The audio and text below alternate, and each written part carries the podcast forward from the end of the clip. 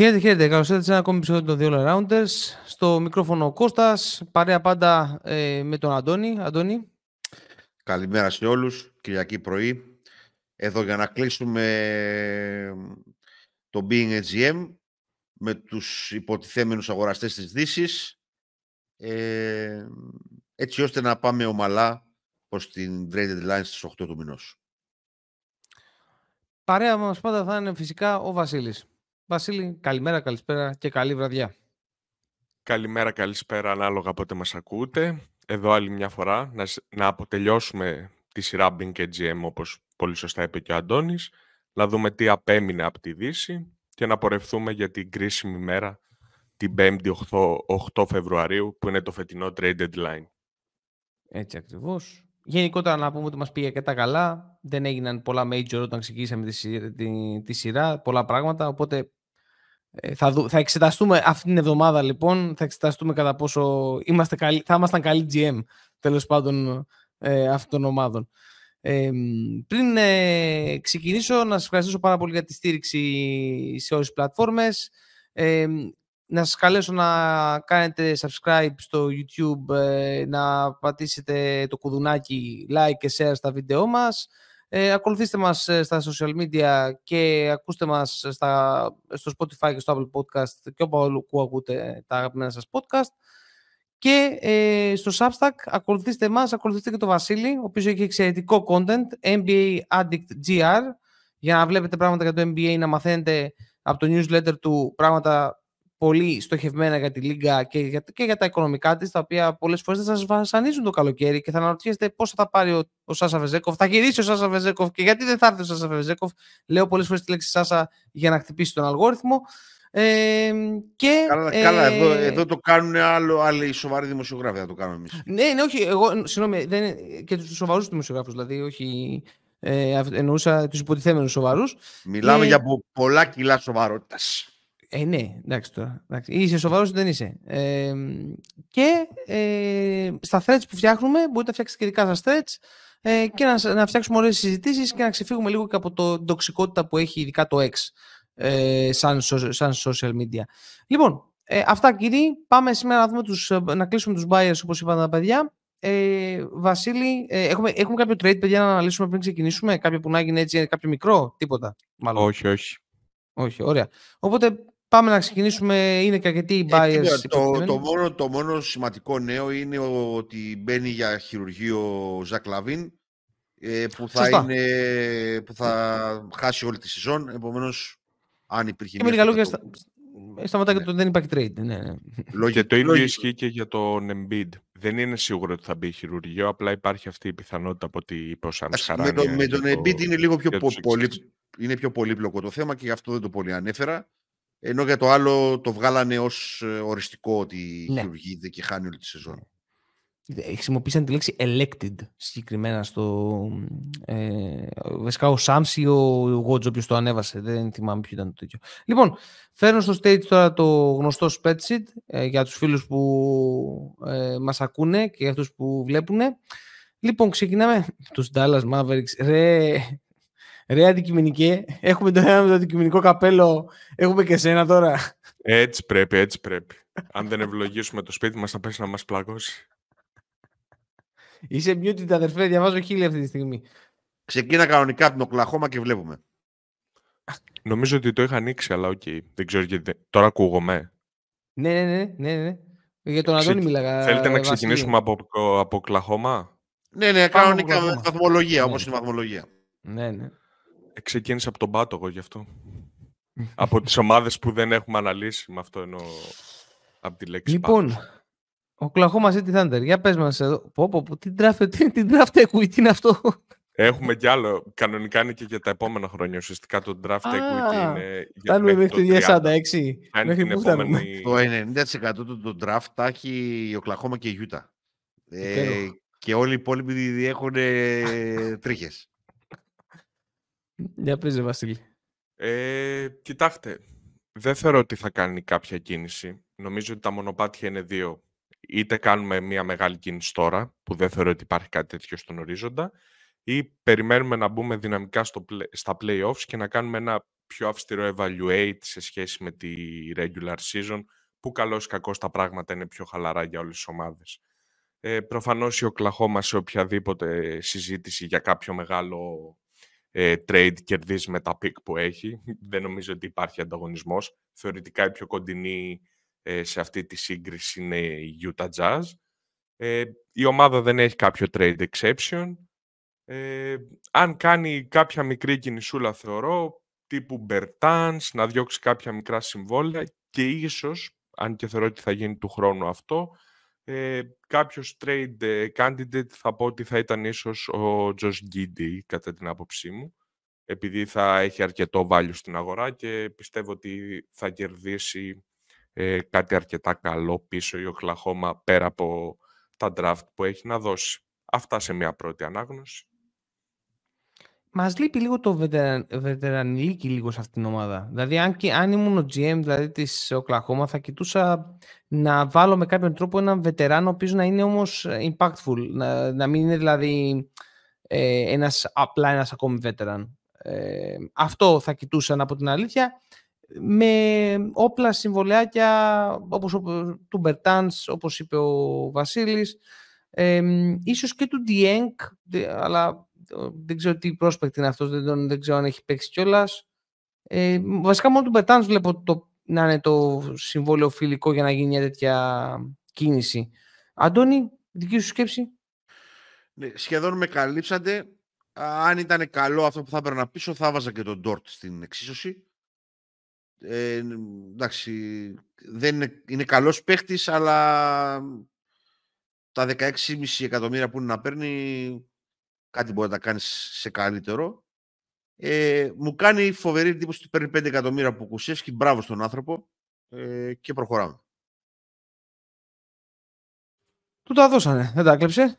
Ε, σίγουρα. Ε, και είναι και μια ακόμη λέξη ο Πουκουσεύσκη που χτυπάει στον αλγόριθμο του Εθρολικού TL. Σίγουρα ε, το καλοκαίρι θα ζήσουμε μεγάλες στιγμές με αυτό το όνομα. Γιατί θεωρώ ότι θα γίνει σε Ευρώπη. Κώστα, είναι του προγράμματος. Είναι του προγράμματος. Ε, του προγράμματος είναι. Δεν μπορεί να είναι και κάτι άλλο, κύριε Αντώνη. Είναι, είναι ο ορισμός του προγράμματος. Είναι ο ορισμός του Πουκουσεύσκη, είναι ο ορισμός του προγράμματος. Συνεχίζουμε. Ε, για πάμε στην. Ε, ποιοι είναι η Μινεσότα; Μινεσότα δεν πρέπει να είναι μετά. Βεβαίως. Ένα δευτερόλεπτο να αλλάξω καρτέλα. Είμαστε έτοιμοι, κυρίες και κύριοι. Εντυπωσιακό ε, το ταφέτο, ότι... παιδιά. Με, με, έχει, με έχει συγκλονίσει αυτό που είδα τώρα, πραγματικά. Είναι φοβερό. Τέλος πάντων. Ναι, πέστε το. Με συγχωρείτε που, σε, που σε διέκοψα. Τίποτα, Κώστα μου, δεν υπάρχει πρόβλημα. Ε, αν κινηθούν για κάτι, νομίζω ότι ακούστηκε και σαν φήμη ότι κινούνται για τον Darius Jones ε, και κάποιος ανέφερε, κάποιο δημοσιογράφο, δεν θυμάμαι το όνομα, ότι δώσαν 3 ή 4 second round και φάγαν πόρτα. Τώρα δεν ξέρω αν είναι, αν είναι αλήθεια, είναι μια φήμη. Ε, αν κάτι τους λείπει θα πω ότι είναι κάποιος point guard ε, από τον πάγκο. Ε, τα οικονομικά γενικά της Μινεσότα είναι δύσκολα, ε, καθώς του χρόνου κάνουν kick-in ε, πολλά extension ε, και πρέπει να μπει το χέρι βαθιά στη τσέπη, καθώς είναι projected για μια, ε, ως μια second apron team και γι' αυτό κιόλας πολλές φορές σε ε, παλαιότερα podcast είχα ρίξει την ιδέα να κάνουν trade το GAT. Παρά τα αυτά, θεωρώ ότι αν δουν ότι δουλεύει ε, και αποφασίζουν ότι είναι καθαρά contender ομάδα και ρεαλιστικά με το δείγμα που θα έχουν φέτος στα play-off, έχουν την ικανότητα, αν πληρώσουν αδρά, να τους κρατήσουν όλους, καθώς ε, στην πλειοψηφία των παιχτών ε, διατηρούν τα bird rights, οπότε θα χρησιμοποιήσουν, έχουν χρησιμοποιήσει ήδη αυτά τα exception. Απλά θα είναι πάρα πολύ υψηλό το luxury tax και περιορισμένες οι κινήσεις ε, ως second apron team. Νομίζω ότι αυτός είναι ο βασικός πυλώνας που θα κινηθεί η Μινεσότα αν κινηθεί. Ε, δεν υπάρχουν και πολλές περιπτώσεις backup point guard ε, διαθέσιμων ε, και αν όντως το τίμημα από την Ουάσιγκτον είναι τόσο ψηλό όσο αναφέρεται, νομίζω ότι δεν θα δούμε ε, κάποια κίνηση. Το, η φήμη είναι ότι θέλουν οπωσδήποτε ένα draft πρώτου γύρου οι Wizards για τον ε, Τάις Jones επειδή έχει μπλεχτεί και σε διάφορες συζητήσεις και για τους Lakers και γι' αυτό το ξέρω, το έχω ακούσει δηλαδή από διάφορα ρεπορτάζ για τους ε, Lakers. Ε, είναι δύσκολη η κατάσταση εδώ πέρα. Δεν ξέρω αν κάποιος θα έμπαινε στη σκέψη να κάτι να κάνει με το συμβόλαιο του Conley. Ε, αυτό είναι η μία μου σκέψη και η δεύτερη μου σκέψη είναι ο Κατ. Ε, αυτά. Δεν έχω κάτι διαφορετικό. Τώρα σίγουρα το κομμάτι του playmaking είναι το πιο δύσκολο εδώ στην όλη συζήτηση. Και εξακολουθώ να πιστεύω ότι δεν υπάρχει κανένας λόγος να έχει τον, ε, τον Κομπέρ και τον Downs να κοστίζουν του χρόνου 100 εκατομμύρια δολάρια. Ε, τώρα βέβαια τι μπορείς να πάρεις και πώς μπορείς να το πάρεις είναι, είναι, είναι, είναι μια δύσκολη συνθήκη γιατί ποιος θα πάρει τώρα δεν ξέρω τώρα μόνο Υπάρχουν άνθρωποι εντάξει θα πένανε ναι, υπάρχουν άνθρωποι δεν ξέρω δεν, ε, είχαν ακουστεί κάποιες φήμες για τη Νέα Υόρκη αλλά νομίζω ότι δεν, ε, δεν έχουν νομίζω να θα είναι δύσκολο και το salary match εδώ. Ναι, ναι. Ε, και να πω ότι έχουν το, το καλύτερο συμβόλαιο είναι του Ναζ Ρίτ και είναι και ίσως ο καλύτερος backup center στην Λίγκα για άλλη μια φορά το ξαναλέω. Είναι δύσκολα τα συμβόλαια εδώ να κινηθούν. Ε, και δεν ξέρω δηλαδή και τον Γκόλνι να βγάζει στην αγορά αν θα υπήρχε στα 36 του κάποιος ενδιαφερόμενος για να βάλουν κάτι πιο νεανικό και πιο γρήγορο σε, σαν skills στο, ε, στο roster τους. Νομίζω ότι το πιο πιθανό είναι αυτό που είπε ο Βασίλης να κάνουν ένα evaluation φέτος που, με αυτό το roster πόσο ανταγωνιστική είναι στη Λίγκα ε, έχοντας στην τάξη τους έναν από τους πιο εντυπωσιακούς παίχτες το, να τους παρακολουθήσει τον Άντων Edwards ε, και, κάποια, και έναν από τους καλύτερους wing defenders της Λίγκας που είναι ο Τζέντιν McDaniels ε, νομίζω ότι αυτοί οι δύο είναι όλο το μέλλον της, ε, της Μινεσότα. Τώρα από εκεί πέρα κάτι τα συμβόλαια των δύο ψηλών, ένας από τους δύο, κάτι θα τα έκανα στο μέλλον, αλλά ας τους δούμε φέτος, να δούμε τι ψάρια πιάνουν και μάλλον αυτό θα σκεφτούν και αυτοί. Ναι. Ε, εγώ να κάνω μια ερώτηση τώρα ε, και μου απαντάτε και οι δύο ελεύθερα, δεν, ε, δεν υπάρχει θέμα. Ε, σχετικά με τον Towns, ωραία, φέτος δείχνει να δουλεύει τέλος πάντων το σύστημα με τον Gobert και τον Towns, ok. Okay. Πόσο παραπάνω λεφτά, και μάλλον ο Βασίλης θα απαντήσει αυτό, θα πληρώσουν σε luxury tax, αν πούμε ότι τα κάνουν όλα, τα πληρώνουν όλα αυτοί, εκεί πέρα; Πάρα πολλά είναι αρκετά ε, ήδη μόνο και μόνο τα extension ε, που έχουν να υπογράψουν. Νομίζω ότι ήδη μόνο με αυτούς τους ε, τρεις-τέσσερις μεγάλους παίχτες είναι ήδη πάνω από το luxury tax line. Οπότε μετά ό,τι γράφει πάει, ανεβαίνει υψηλοεκθετικά να το πω έτσι. Υπάρχει μια κλίμακα ναι. με το ε, πώς πάει η τιμή του δολαρίου, το πόσο γυρνάνε οι ομαδες πίσω στη λίγα όταν είναι ψηλά. Οπότε είναι αρκετά το... θα είναι υψηλό το τίμημα. Ε, απλά νομίζω ότι αν κάνουν μια αρκετά δυνατή πορεία φέτος, ε, δεν εννοώ να φτάσουν στον τίτλο, δεν το πολύ πιστεύω αυτό, ε, ίσως τους κρατήσουν, αν και νομίζω ότι αν είναι καλή πορεία, θα είναι το pick ε, στο trade ε, value το, του παίχτη που θα θέλουν να δώσουν, αν έχει κάνει και, κάνει και μια καλή εμφάνιση. Οπότε το καλοκαίρι θεωρώ ότι είναι πιο πιθανό ε, κάποιο μεγάλο trade για τη Μινεσότα για να ανακουφιστεί οικονομικά. Εδώ όλο το στοίχημα είναι ότι οι δυο τους ψηλοί συνήθως στα play-off ή στα κρίσιμα παιχνίδια εξαφανίζονται. Ο ένας γιατί δεν μπορεί να καλύψει την περιφέρεια και ο άλλος γιατί δεν έχει δείξει ότι στα μεγάλα παιχνίδια μπορεί να αντέξει την πίεση. Νομίζω ότι είναι χρονιά evaluation και από εκεί πέρα θα δούμε τι θα κάνουμε. Ε, εγώ δεν θα το κράταγα αυτό το δίδυμο. Ε, θα έφερνα έναν άλλο τύπου τεσάρι αντί για τον ε, Κατ. Αλλά δηλαδή ακόμα και το δίδυμο Ναζ Ριντ Γκομπέρ το βλέπω πιο λειτουργικό. Αλλά τέλος πάντων πάμε παρακάτω. Λοιπόν, εγώ να πω έτσι να πετάξω μια τελευταία έτσι, ένα hot take ε, λίγο εδώ πέρα. Θεωρώ ότι θα κινηθούν εγώ θεωρώ, δηλαδή αφού εσείς είπατε θα, θα κάνουν evaluation αφού συμφωνήσετε, εγώ θα πω ότι θα, ε, στο deadline θα είναι αυτοί που θα κάνουν το boom. Και το boom θα γίνει με τον Downs. Ε, τώρα θα είναι, ε, θα, θα, είναι, θα επιλέξουμε να πάρουμε picks για να ενισχύσουμε λίγο το draft equity το οποίο είναι λίγο φτωχό. Θα επιλέξουμε να το ανταλλάξουμε, να πάρουμε παίχτες περισσότερους για να ενισχύσουμε το μέλλον μας και να στηριχθούμε στην τριάδα Edwards, McDaniels, ε, Gobert και ίσως ε, δεν ξέρουμε και την πορεία του Nas Reed.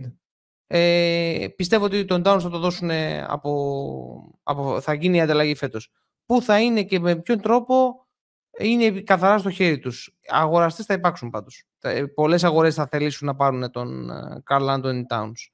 Ε, αυτό. Έτσι, να το πω στο τέλος. Ε, αν, θα βάζα ακόμη και μια αγορά τύπου... Ε, ε, καλά, η Νέα Υόρκη σίγουρα θα ήθελε 100% ένα, κάτι τέτοιο. Ε, θεωρώ, τον θεωρώ και καλύτερο παίκτη τον Ράντλ, ε, τον Κατ. Ε, για παράδειγμα, αν δεν ήταν τραυματίας τώρα ο Ράντλ, μπορεί να γινόταν ένα κάτι τέτοιο. Να μάτσαρε καλύτερα, να, βρισκό, να βρισκόντουσαν δηλαδή τα χρήματα για να γίνει αυτό.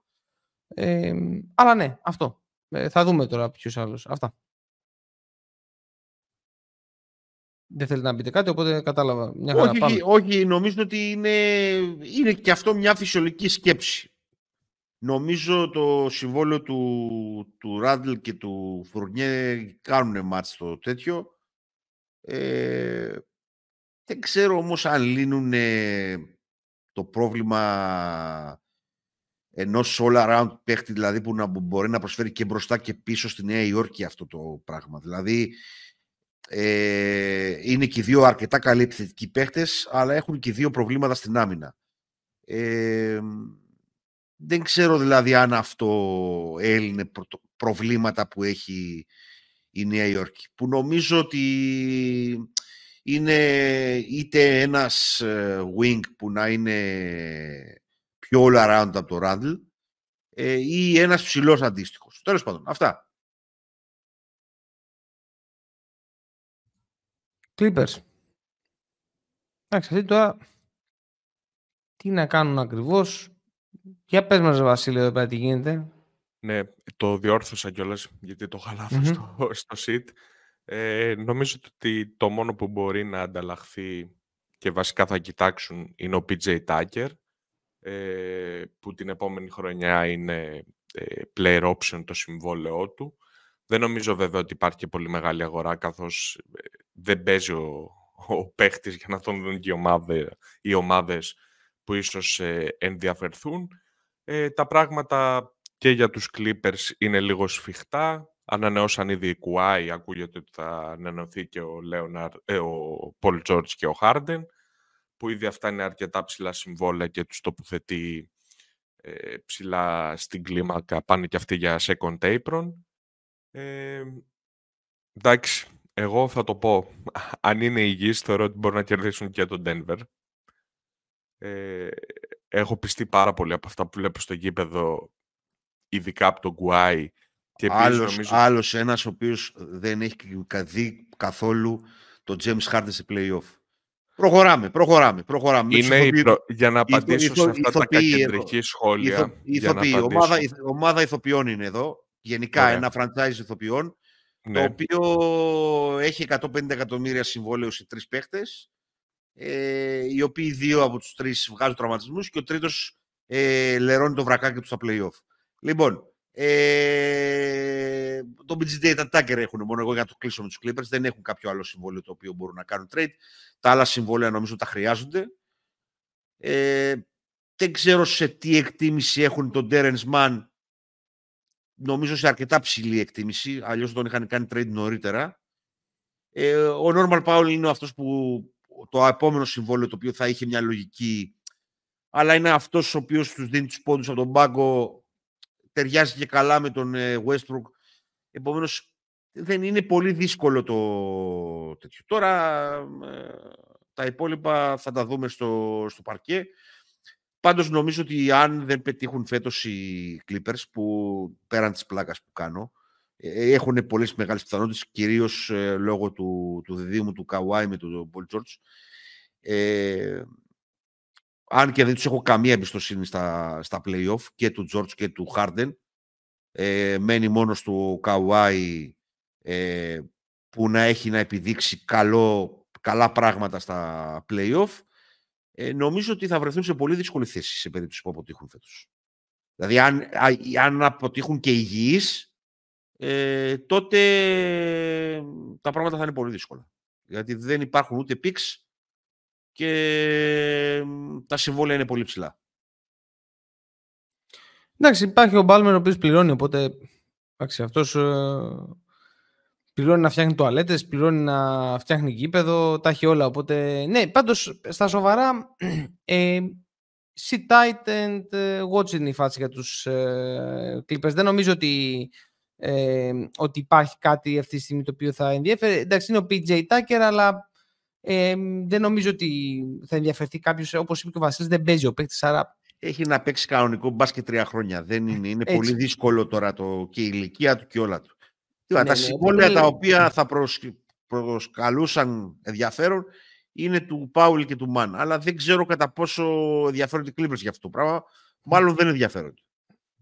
Και εγώ αυτό πιστεύω. Ε, είναι μια ομάδα η οποία δεν, εγώ αν ήμουν στη θέση τους δεν θα έκανα τίποτα. Είναι πάρα πολύ χρήσιμη θα πω η προστίκη του Daniel Tice ε, είναι λίγο ε, underestimate γενικώς ε, η, η, περιφερειακή γύρω από τον ε, Paul George και από τον Kawhi και τον Harden. Δηλαδή αυτοί οι, οι ρολίστες που έχουν γύρω είναι παίκτες σοβαροί. Ε, και ο Mason Plumlee ε, έχουν μια αρκετά καλή ομάδα, μπορούν πιστεύω να, ε, να πάνε για το βήμα παραπάνω και δεν θα έκανα κάτι στη θέση τους αυτό. αυτό.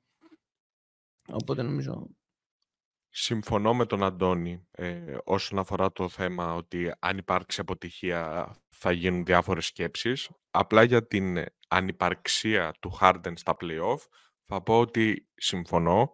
Απλά ταυτόχρονα είναι και η πρώτη φορά που χρειάζεται να είναι ο τρίτος καλύτερος. Δεν χρειάζεται να είναι ο δεύτερος. Το κυνηγούσε καιρό ο άνθρωπος. Πήγε, στο ναι, Brooklyn, ναι, ναι. πήγε στο Brooklyn, ήθελε να είναι τρίτος, του είπαν όχι, μαν, εδώ θα παίζεις. Γιατί ε, δεν γίνεται. Πήγε στο. Γιατί άλλοι τραυματίζονται. ναι, μπράβο, ναι. Ε, Στους 76ers πάλι έπρεπε να είναι αυτός να τραβήξει. Ε, σου λέει τώρα, στα κομμάτια. Ο, ο Harden έχει κάνει και καλά παιχνίδια στα playoff. Δεν είναι τώρα κάτι αυτό. Το πρόβλημα εδώ πέρα το mentality του Harden και του Paul George δεν είναι πρωταθληματικό mentality. Ε, αυτό δεν σημαίνει ότι δεν μπορούν να, να κερδίσουν τον τίτλο. Έτσι. Δεν είναι... Γιατί στη θεωρία έχουν καλύτερο πάγκο και από τους που είπε ο... Αλλά ε, επειδή δεν εμπιστεύομαι καθόλου εγώ τη regular season για το τι θα μας δείξει στα play-off και επειδή για διάφορους λόγους έχουν κάνει διάφορα bloopers σκηνικά σε play-off οι Clippers.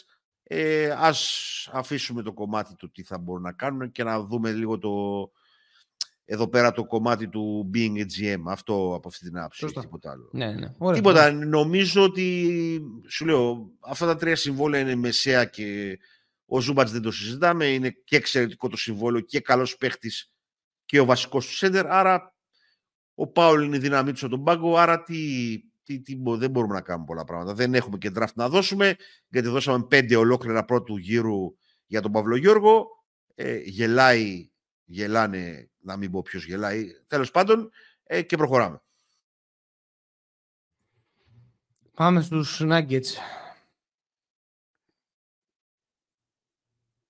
Denver Nuggets. Λοιπόν, εδώ τώρα νομίζω ότι δεν ξέρω τώρα τι πιστεύετε εσείς νομίζω ότι είναι η άλλη μια ομάδα η οποία δεν θα έκανε κάτι απαραίτητα. Αν κοιτούσα, θα κοιτούσα την, την αγορά του buyout.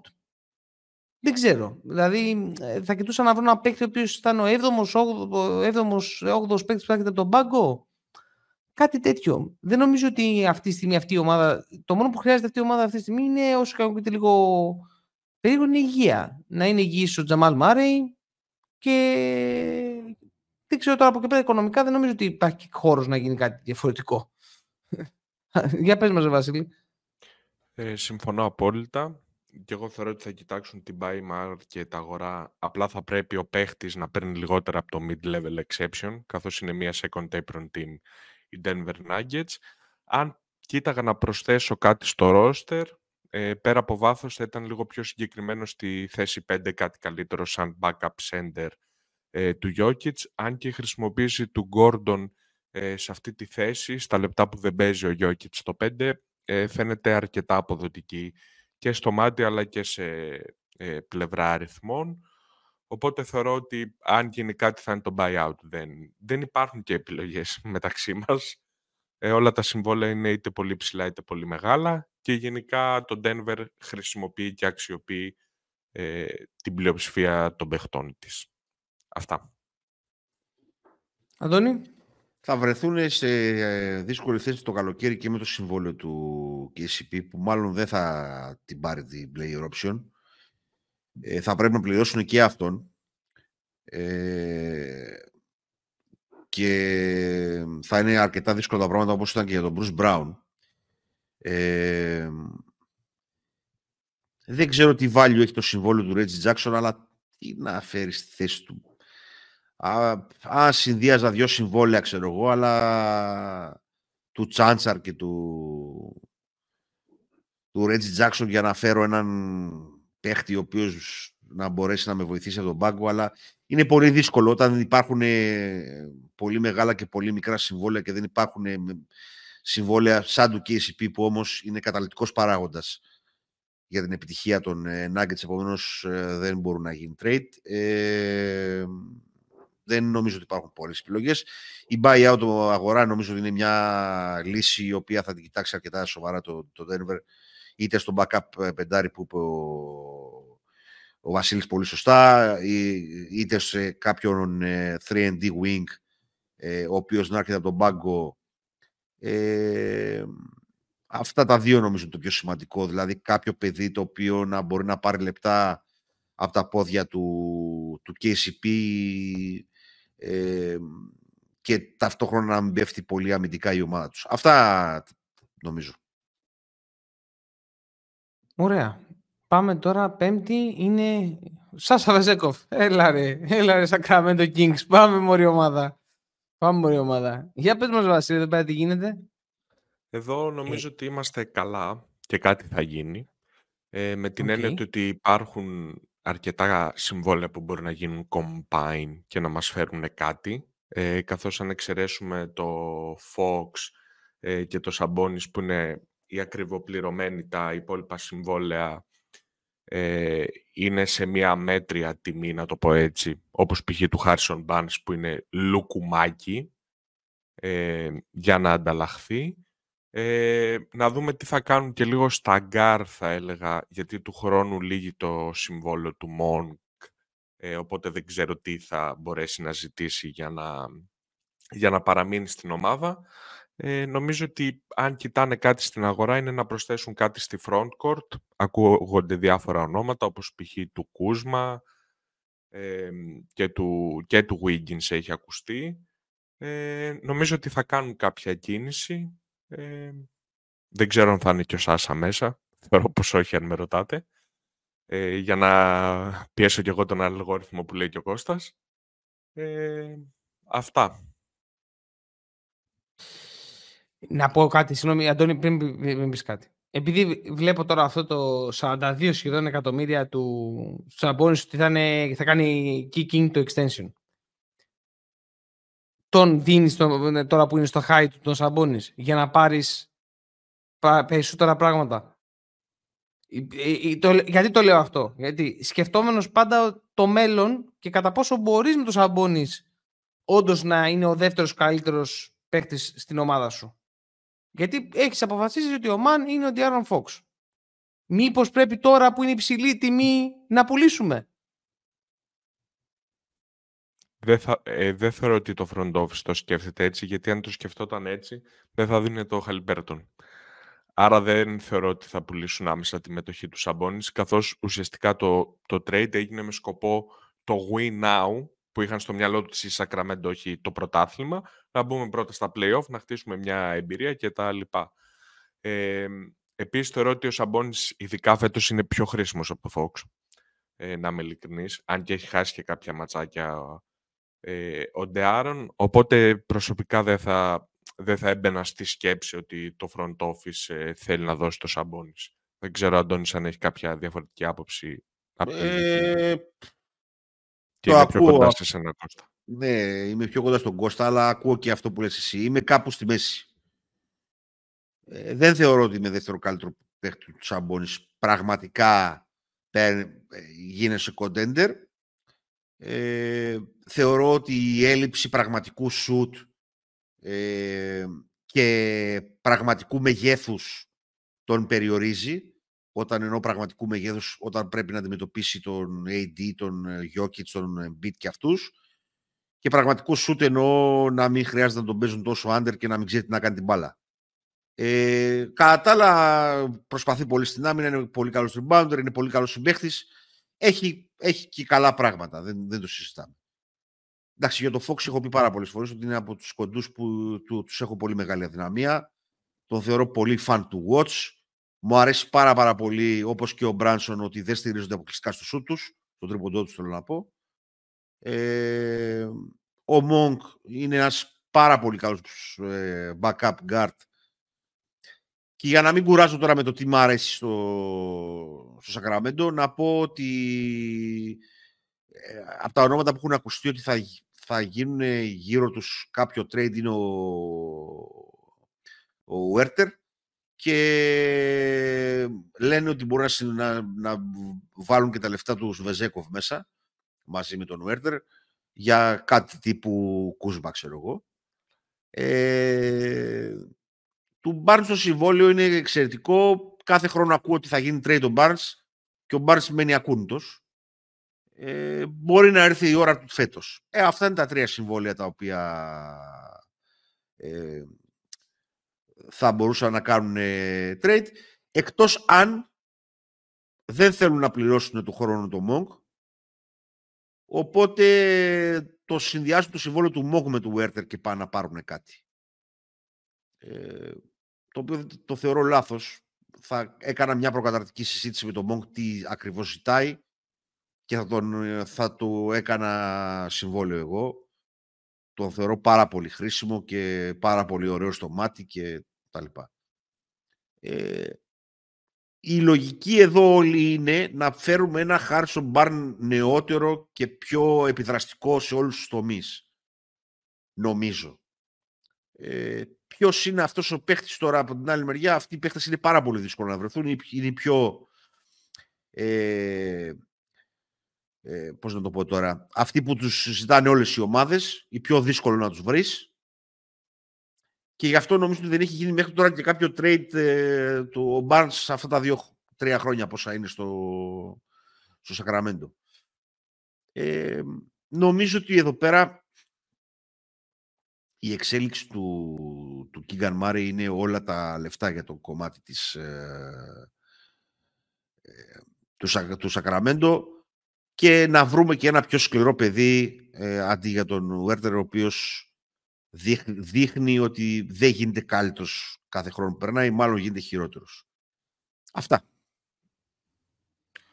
Ναι, εγώ να πω τέλος ότι συμφωνώ με όλα όσα αναφέρατε. εγώ να πω ότι δεν θεωρώ ότι ο Σαμπόνι ότι είναι κακός παίκτης. Προς Θεού, έτσι. Δεν θεωρώ ότι ε, σε καμία περίπτωση. Απλά είναι αυτό ακριβώς που είπε ο Αντώνης. Θα αναρωτιόμουν να μπορώ να κερδίσω; Και δευτερευόντως, αξίζουν τα λεφτά που έχω δώσει μετά από ένα evaluation δύο χρόνων που έχω κάνει; Αυτά θα αναρωτιόμουν. Απλώς δεν είναι ακόμα σε αυτό το επίπεδο νομίζω του Σακραμέντο. Δηλαδή και γι' αυτό δεν το σκέφτονται. Ε, είναι 25 ακόμα ο Φόξ, είναι 26 ο Σαμπόνις δεν υπάρχει από πάνω τους το must win για να προβούν σε τόσο βιαστικές κινήσεις. Ε, νομίζω ότι αυτό εκεί... Ε, επίσης, για κάποιο λόγο, ενώ είχαμε center, έχω, καταλήξαμε να είναι backup center μόνο ο Alex Len και αυτό, δηλαδή, μετά από έναν, ε, ένα παιδί 3D wing, θα, το επόμενο που θα κοίτασα είναι το backup ψηλό, γιατί ούτε ο Len ούτε ο Τζαβέλ πλέον είναι επιλογές ε, της προκοπής για backup ψηλό.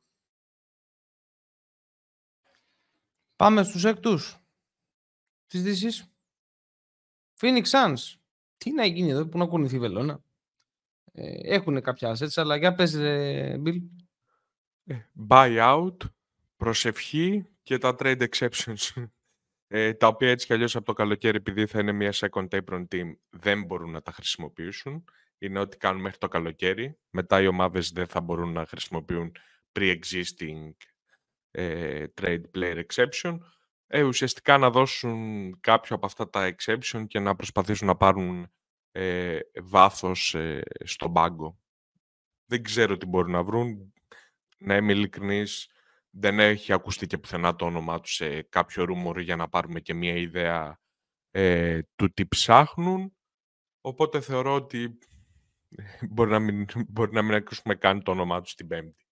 Να είμαι ειλικρινής. Τόσο ε, θεωρώ ότι είναι πολύ λίγες οι κινήσεις, δεν, υπάρχουν πράγματα που μπορούν να κάνουν. Είναι τρεις ε, και minimum. Ε, κάποια αξία ίσως, αν υπάρχει, που δεν νομίζω ότι θα τον δώσουν γιατί σουτάρει και παίζει και καλά, είναι ο Grayson Allen που είναι ένα expiring contract. Ε, οπότε αυτά τα ολιγοστά για την ομάδα του Phoenix. Εντουάν. Είχε ακουστεί κάποια στιγμή το όνομα του Νασίρ Λίτλ, ότι αυτόν σκέφτονται να κάνουν trade, αλλά μόνο του, μόνος του τι μπορεί να φέρει πίσω, δεν ξέρω καθόλου. Ε, όπως τα είπε ο Βασίλης, δεν έχω να συμπληρώσω κάτι άλλο. Ε, λέω από το καλοκαίρι ότι θεωρώ λάθος το trade του Bill. Δεν, ε, δεν έχω να προσθέσω κάτι άλλο. Νομίζω ότι ο Μπούκερ με τον ε, Ντουράν ήταν υπεραρκετή ε, και θα μπορούσες να χρησιμοποιήσεις αυτά τα 50 εκατομμύρια που παίρνει ο Bradley Bill για να χτίσεις γύρω τους μια πολύ πολύ καλύτερη ομάδα από ότι με τον ε, Bradley Beal. Αυτό. Τώρα αυτό δεν έχει να κάνει με αυτό που συζητάμε, αλλά έχει ένα ενδιαφέρον και ο... κάνει πολύ καλή σεζόν ο Άλεν και έχει και ένα ενδιαφέρον συνολικά σαν παίχτης ο Μέτου, αλλά μέχρι εκεί. Ok, okay, okay, συμφωνώ. Δεν έχω να προσθέσω κάτι. Ε, buy out market και βλέπουμε. Ε, αυτό. Ε, Πάντως τα τελευταία παιχνίδια να πούμε δεν πάνε άσχημα. Το πρόγραμμα δηλαδή, το, δηλαδή έχουν βρεθεί έκτη, ενώ ήταν πιο πίσω. Έχουν, είναι και υγιείς, παίζουν μαζί και οι τρεις τους σε κάποια παιχνίδια. Ε, αυτό. Σαν Καλά, τώρα τις προάλλες πάλι από κάποιον uh, πουθενά χάσανε, αλλά τέλος πάντων με τον Bradley Bill να κάνει κάρδιο σε όλο το παιχνίδι. Αλλά τέλος πάντων τους σώζει ότι είναι σε φοβερή κατάσταση ο Μπούκερ και ο Ντουράντ και καλύπτονται τρύπες. Πάμε, πάμε στο επόμενο. New Orleans Pelicans, κυρίες και κύριοι. Ε, νομίζω ότι ο βασικός πυλώνας, αν γίνει κάποιο trade, θα είναι ο Γιώνας Βαλαντσιούνας με το expiring contract του. Ε, να πούμε επιπλέον ότι με το, στο trade που ενεπλάκησαν ουσιαστικά για το Pascal Siakam ελευθερώσαν και ένα open spot οπότε μπορούν να υπογράψουν και κάποιον άλλον παίχτη, όχι κάτι σημαντικό εννοώ. Ε, πρέπει λίγο να δούμε τι γίνεται εκεί στα, στα sender, ε, με το Βαναντσιούλας και τον ε, Μάρσαλ, οπότε θεωρώ ότι είναι πιθανό να, να γίνει κάποια ανταλλαγή για να πάρουμε κάποιον πιο mobile ψηλό που θα ταιριάζει περισσότερο με το Zion Williamson σε σχέση με το Λιθουάνο. Ε, και νομίζω ότι αυτό θα είναι ο κεντρικός άξονας που θα κινηθεί η ομάδα των Pelicans στη φετινή trade deadline. Συμφωνώ και εγώ για τον Βαλαντσούνας. Ε, είναι μια καλή περίπτωση ψηλού, ε, backup ψηλού που μπορεί να ενδιαφέρει διάφορες ομάδες ε, να, τον, να τον εντάξουν. Ε, και μπορείς να, να κολλήσεις δίπλα του διάφορα μικρά έτσι, συμβόλαια που έχουν και να δημιουργήσεις έτσι, ένα πακετάκι ενδιαφέρον. Ε, νομίζω μετά δεν υπάρχει και πάρα πολύ μεγάλη ευελιξία ε, για παραπάνω πράγματα. Ε, του Λάρινας Junior ίσως το συμβόλαιο είναι καλό.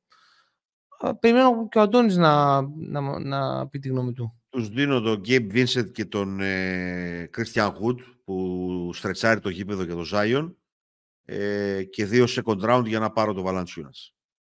Αυτό. Έτοιμο είναι η πρόταση. Αν θέλουν να την πάρουν οι Pelicans, πολύ ευχαριστούς. Ε... Είναι trade machine, δηλαδή το έχεις περάσει. Όχι, όχι, το περάσει, θα περνάει, θα περνάει. Λογικά θα περνάει. Θα, λογικά θα περνάει. Λογικά θα περνάει. Ε, αυτό δεν είναι. Ναι, φυσιολογική είναι η σκέψη. Για άλλες ομάδες θα είναι πολύ πιο χρήσιμος ο Βαλαντσιούτη από ότι είναι για, το... για, για τους Πέλικα λόγω, λόγω Zion. Ε, τα υπόλοιπα συμβόλαια είναι είτε παίχτες που είναι χρήσιμοι είτε μικρά συμβόλαια Ο Λάρινανς είναι ένα καλό συμβόλαιο για trade, αλλά δεν νομίζω ότι έχει ιδιαίτερη αγορά, διότι είναι ένα παιδί το οποίο είναι πολύ φιλότιμος, αλλά μία η τραυματισμή και μία δεν βρήκε ποτέ τι θέση είμαστε. Τον κάνει λίγο δύσκολο στο, στο trade. Εγώ τους το έχω έτοιμο το trade. Ε, Gabe Vincent και Wood για να στρετσάρει το γήπεδο. Ε, συν δύο second round και μου δίνεις το Βαλατσιούνας και είμαστε όλοι ευχαριστημένοι.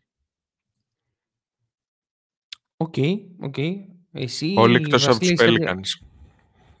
Με αυτό το trade. Ε, κακός, κακός, κακός. Τους, τους δίνω έναν ε, ψηλό να στρετσάρει το γήπεδο και ο Ζάιον να είναι μες στη ρακέτα. Τι άλλο να τους δώσω δηλαδή; Καλά. Ο Christian Wood να ευχαριστήσει τον Λούκα Ντόνσιτς που τον είχε δίπλα του και φαινόταν κανονικός μπασκετμπολίστας. Τώρα το τι είναι ο Christian Wood, ας μην το Τώρα αυτό θα το, θα το ίσχυε αν δεν είχε κάνει καριέρα και στο Houston, αν δεν είχε κάνει καριέρα και στο Detroit.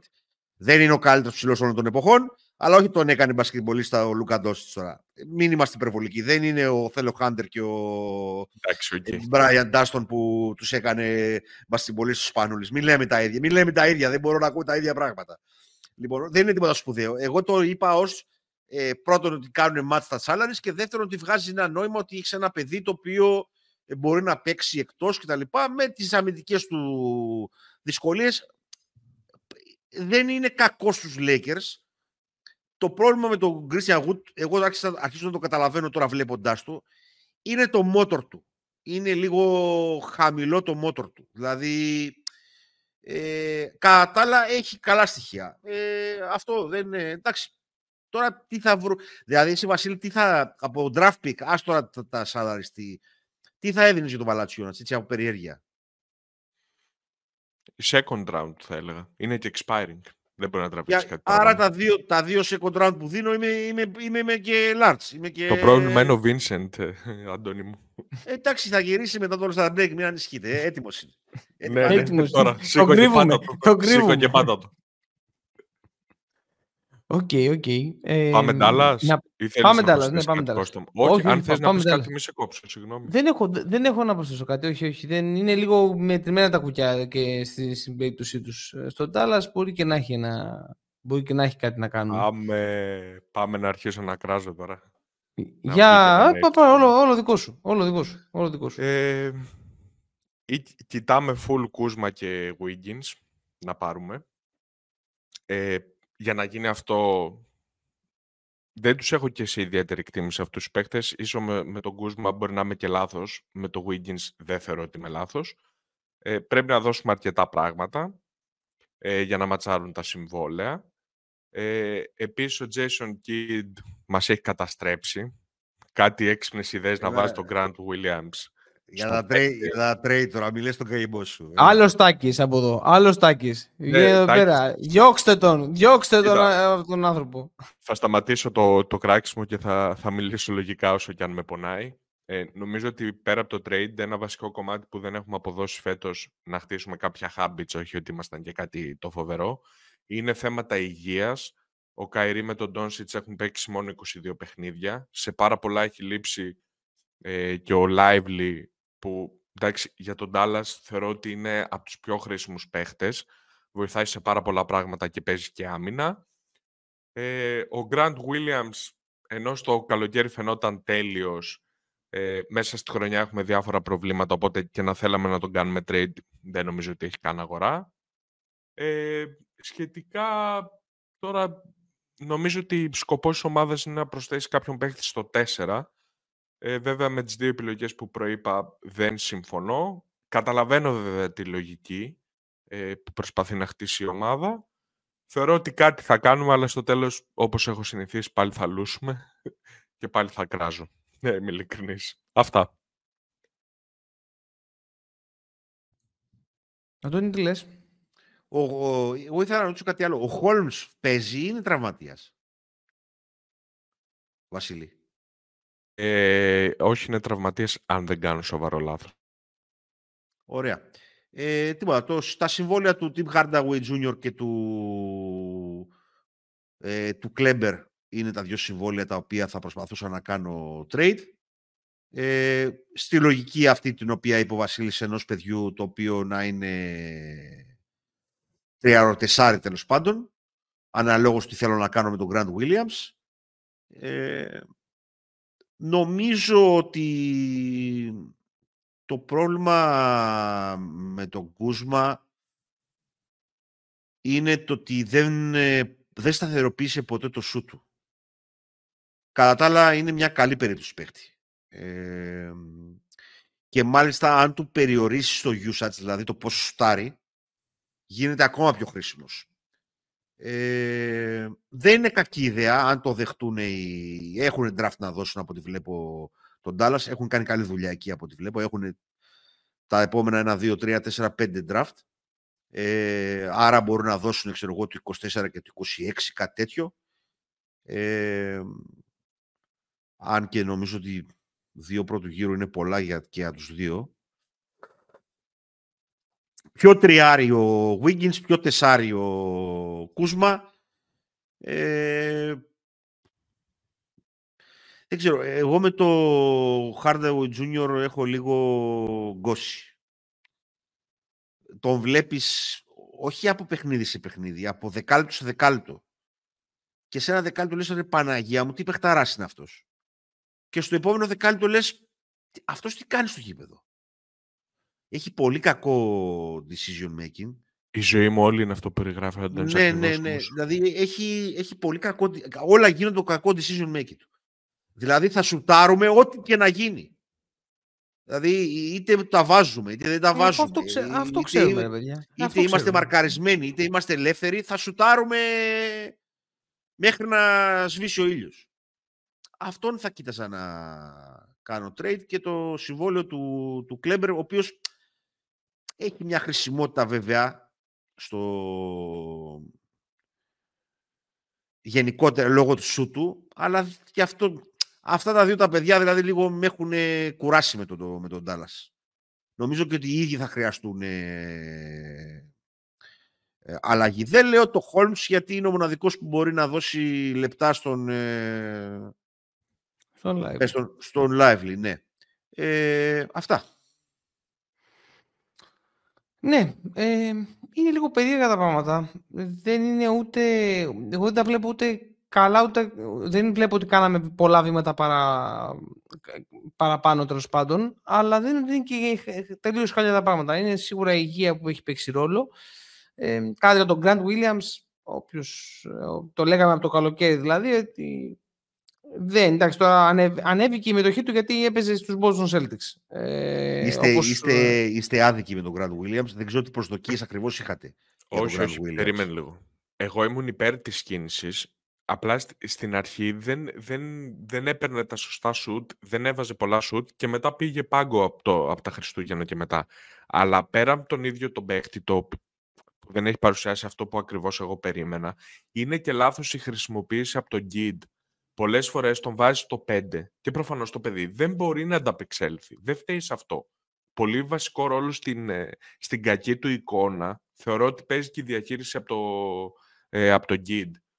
Και ε, πρέπει να παίζει το 4 και γενικά ο Kid, επειδή και τα νούμερα το λένε, δεν μας βολεύει αυτό το small ball. Τέλος.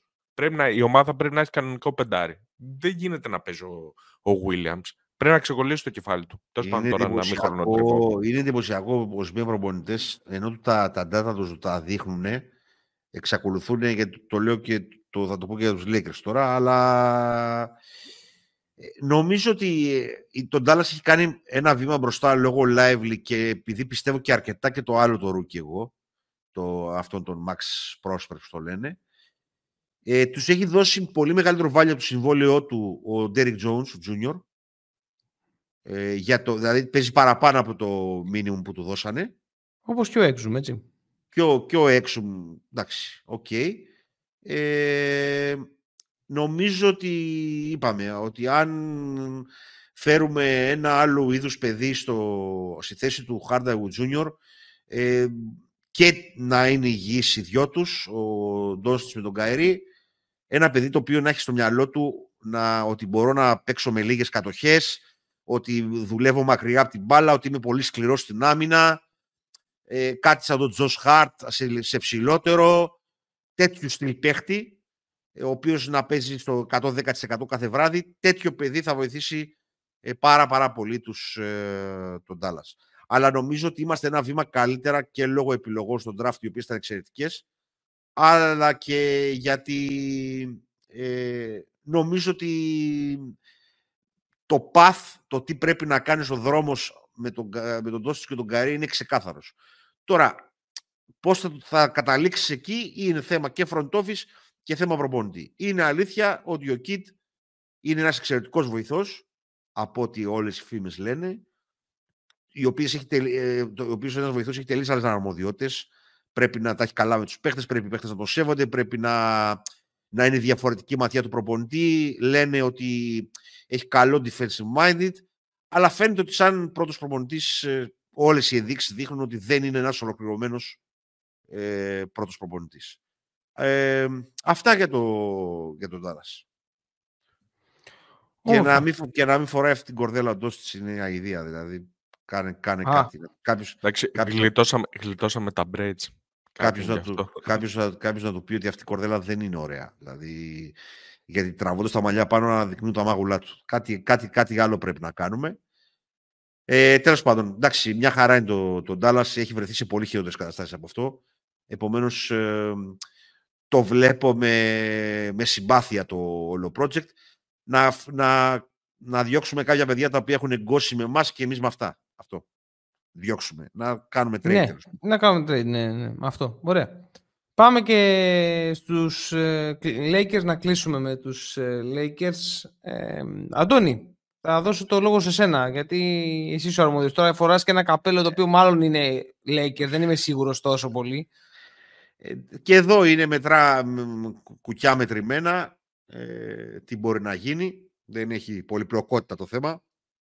Τι έχει ακουστεί, πες μας, τι έχει ακουστεί, τι έχει παίξει, ε, θα έχουν ακουστεί πολλά, τι είναι πιο τέλος πάντων Έχουν, έχουν ακουστεί πάρα πάρα πολλά. Ε, εν τέλει πιστεύω ότι δεν θα γίνει τίποτα το σπουδαίο.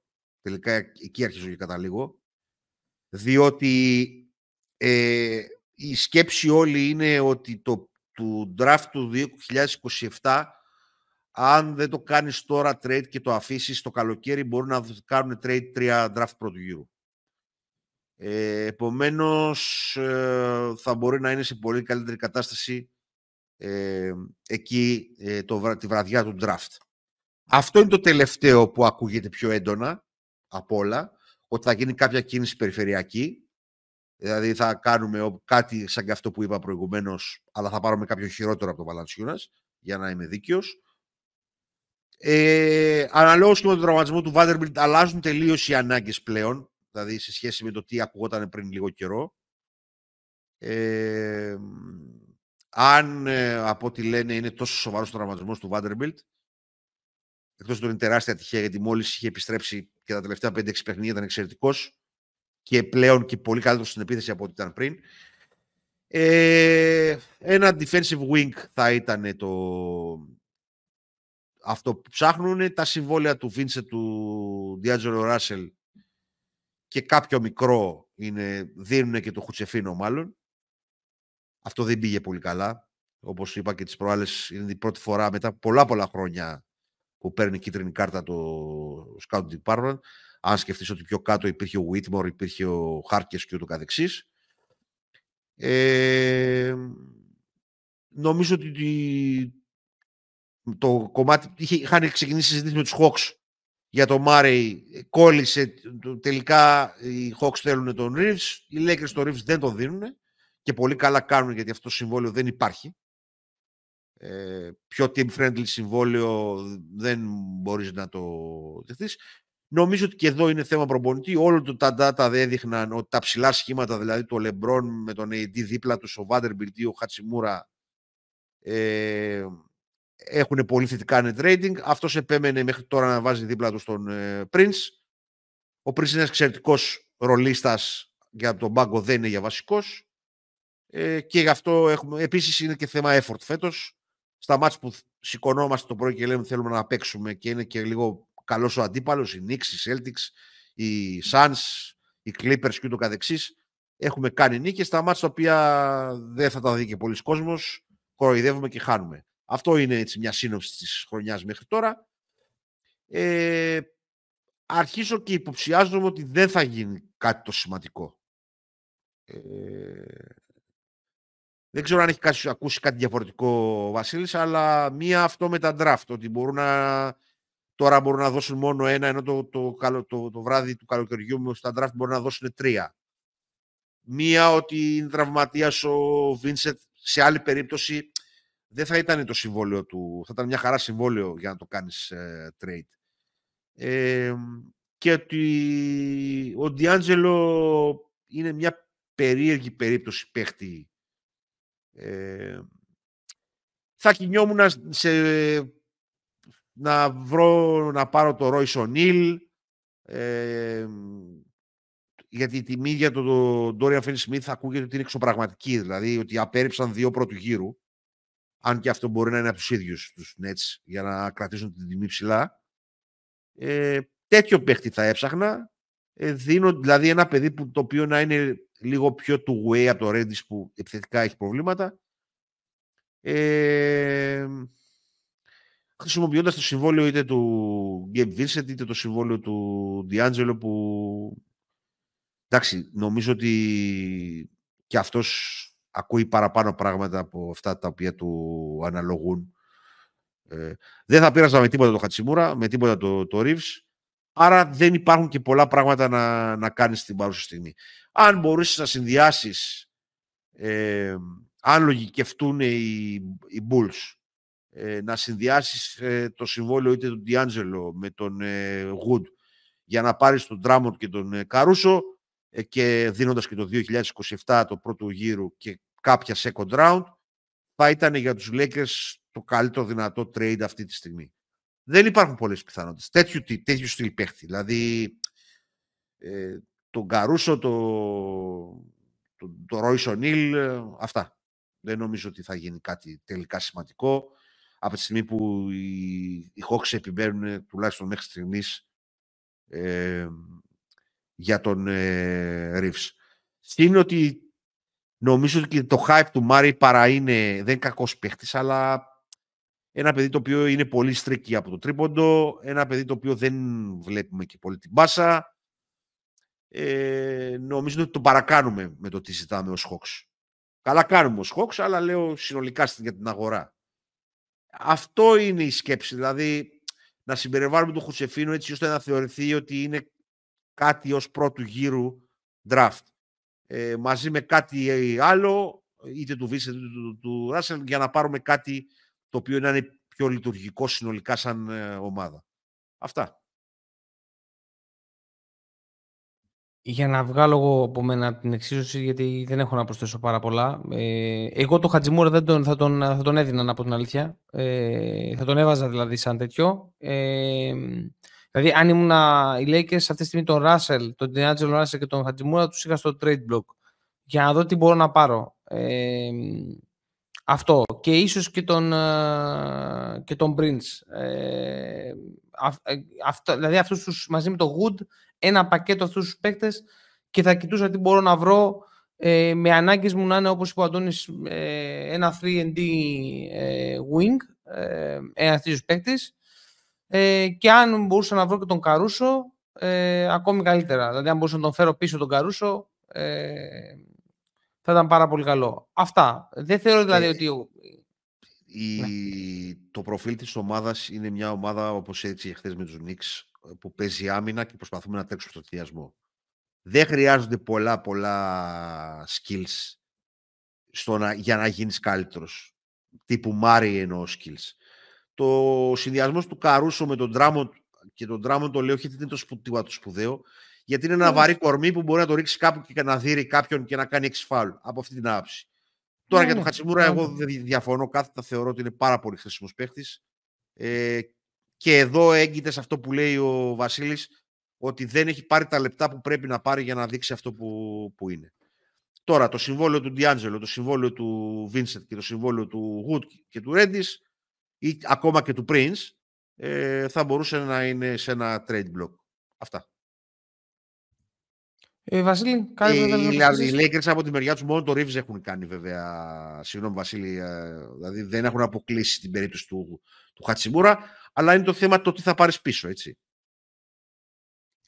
Σε όλα. Λοιπόν, ε, να πω και εγώ τη, την άποψή μου. Ε, αρχικά και αυτό που είπε ο Αντώνης ε, σε σχέση με το επερχόμενο draft, ε, να εξηγήσουμε ότι ουσιαστικά τότε θα έχουν διαθέσιμα για ανταλλαγή το 29, το 30 και το 31, ε, καθώς θα είμαστε από τη σεζόν που πάει στην επόμενη 7 ετία που γίνονται διαθέσιμα τα draft. Απλά λόγω ενός κανόνα που έχουν τα picks, ε, δεν μπορεί η ομάδα να μείνει δύο συνεχόμενα χωρίς πρώτου γύρου. Τώρα ουσιαστικά μπορεί να δώσει μόνο το 29, ενώ από το draft μπορεί να δώσει και το 29 παράδειγμα και το 31. Ε, νομίζω ότι πέρα από τα αγωνιστικά, θεωρώ ότι γίνεται μια προσπάθεια από Team LeBron ε, και το συνάφι του να γίνει ε, πιο έντονη η πίεση έτσι ώστε να γίνει ε, κάτι στην trade deadline καθώς θεωρώ ότι ο LeBron πιστεύει ότι ε, το να γίνει μια κίνηση για του χρόνου είναι πιο δύσκολο με την έννοια ότι κάθε χρόνος που περνάει το σώμα μεγαλώνει. Άρα θα είναι πιο δύσκολο για αυτόν να αποδώσει αυτά που η ομάδα περιμένει για να πάει ψηλά. Ε, δεν θεωρώ ότι υπάρχει κάποιος κάπνος για κάποιο trade του LeBron και τέτοια πέρα από το ότι το διέψευσε ο Rich Paul. Νομίζω ότι περισσότερο ασκείται σε κάποιο μέτρο πίεσης ε, προς το front office ε, παρά είναι ουσιαστική η θέληση του, του James. Ε, το συμβόλαιο του Russell προφανώς έχει αρκετή ανταλλακτική αξία. Απλά αυτό το player option θεωρώ ότι είναι λίγο tricky, ε, καθώς η ομάδα που θα τον πάρει θα πρέπει να ο Russell για να δώσει κάποια... Αυτό είναι το αρνητικό όλο του συμβολέου. Αυτό το λένε όλοι, Βασίλη, ότι... Το, το, ε, ναι, γιατί δεν ξέρεις αν θα σου μείνει, οπότε γιατί να δώσεις πολλά πράγματα. Λέει ότι αν κάνει πολύ καλή χρονιά θα κάνει opt-out και θα ζητήσει παραπάνω λεπτά. Ακριβώς. Ενώ αν δεν κάνει καλή χρονιά θα μας μείνει ένα συμβόλαιο 18 εκατομμυρίων. Βέβαια τώρα σου μείνει τώρα ένα συμβόλαιο 18 εκατομμυρίων δεν είναι τόσο εξωπραγματικό. Δηλαδή ο Ντιάτζελο Ράσερ στους Nets που δεν έχουν κανένα point guard ουσιαστικά είναι όλα combo guard τον πάγκο τους δεν είναι μια κακή επιλογή. Ε, και μάλιστα όταν έχει καλή προϊστορία εκεί πέρα. Ε, αλλά δεν το βλέπουν όλοι, το συμβόλαιο το βλέπουν περισσότερο αυτό που λέει ο Βασίλης, ότι ναι, αλλά μου κάνει ένα τρίμηνο φοβερό και μετά μου ζητάει 25 εκατομμύρια, τι κάνω. Νομίζω ότι είναι λίγο πιεσμένα τα πράγματα, όπως έλεγα και στον Αντώνη Οφέρ. Ε, φέτος δεν έχουμε ένα μεγάλο συμβόλαιο π.χ. Westbrook για να πάρουμε αρκετά πραγματάκια. Δεν έχουν πολλά καλά ε, ανταλλάξιμα συμβόλαια, να το πω έτσι. Αν και αν με ρωτάτε η γνώμη μου, το roster δεν θεωρώ ότι είναι τόσο κακό. Εγώ π.χ. θα πρότεινα μια αλλαγή προπονητή. Ξέρω ότι ε, ο οργανισμός δεν το πολύ επικροτεί αυτό. Ε, αλλά θεωρώ ότι θα έδινε και ένα boost και κάτι διαφορετικό έτσι να, για να υπάρχει μια αλλαγή ψυχολογίας και νοοτροπίας.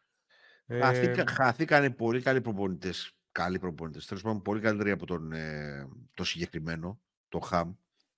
Και τώρα είναι πολύ χαμηλό και μικρό το πουλ. Δηλαδή, πού να πας τώρα, να πας στο Στότς, να πας στο, στο μέντορα του Χαμ για να παίζεις το ίδιο πράγμα. Ε, θα μου πεις πιο έμπειρος ο Μπουντεχόζερ. Δεν ξέρω τώρα τι ακριβώς ε, συμβαίνει. Εντάξει, το, το Laker Nation είναι στα κάγκελα κανονικά με τον Χαμ. Εγώ είμαι πολύ χαμηλών τόνων σε αυτά που λέω τώρα. Το τι έχει υποθεί στο Twitter τους τελευταίους τρεις μήνες δεν λέγεται. Δηλαδή, αν αν μεταφράζαμε αυτό το πράγμα στην Ελλάδα, θα είχαμε μπινελίκια μεταξύ των οπαδών κάθε βράδυ. Ε, κυρίως όλα γυρίζουν γύρω από αυτό που λέω ότι τα data δείχνουν ότι ο Λεμπρόν με τον AD θέλουν ένα ενεργειακό τύπο δίπλα τους σαν το Vanderbilt, σαν το Χατσιμούρα και αυτός εξακολουθούσε επειδή είχε τις σχέσεις με τον Ατλάντα, με τον Prince, θα τον βάζει βασικό στο 3 και μάλιστα να του δίνει και τα assignments του δυσκολότερου αντιπάλου που δεν... είναι κακή χρήση του παιδιού. Δεν φταίει ο Prince δηλαδή. Δεν είναι κακός παίκτης ο Prince για τον πάγκο. Και μάλιστα το, το συμβόλαιό του για την ικανότητά του, τα 4,5 εκατομμύρια, είναι στυλ, δεν είναι κακό συμβόλαιο. Αλλά είναι αυτό που λέμε πολλές φορές και στην Ευρωλίγα, Κώστα, το πόσο και το πότε. Ε, αν το χρησιμοποιείς για, σε, σε λεπτά βασικού, δηλαδή 35 λεπτά σε κάθε παιχνίδι, και τους ζητάς να μαρκάρει τον Ντόσιτ, ε, δεν είναι ο Prince για αυτό το πράγμα. Τι να κάνουμε. Το θα φαίνεται κακός ο Prince. Ενώ δεν είναι, δεν είναι κακός ο Prince, είναι κακή απόφαση που παίρνεις εσύ προπονητής. Είναι σωστή η σκέψη ε, που λέει ο Βασίλης, αλλά είναι και το pool χαμηλό. Δηλαδή, εγώ έχω μια σκέψη να κάνουμε ανταλλαγή με το, με το Detroit προπονητών, αλλά τέλος πάντων. Ok. Okay. Λοιπόν, ε, νομίζω κλείσαμε. Δεν υπάρχει άλλο, κάποιο άλλο που έχουμε να συζητήσουμε; Νομίζω όχι. Κλείσαμε και τους buyers ε, σήμερα. Ε, κάποιος ε, βασικά άνοιξε μικρόφωνος είδα. Δεν ξέρω, όχι, όχι, όχι. Αυτό ότι Α. καλύψαμε Α. τα πάντα και από τις δύο περιφέρειες. Υπέρ τέλεια, του δέοντος, νομίζω.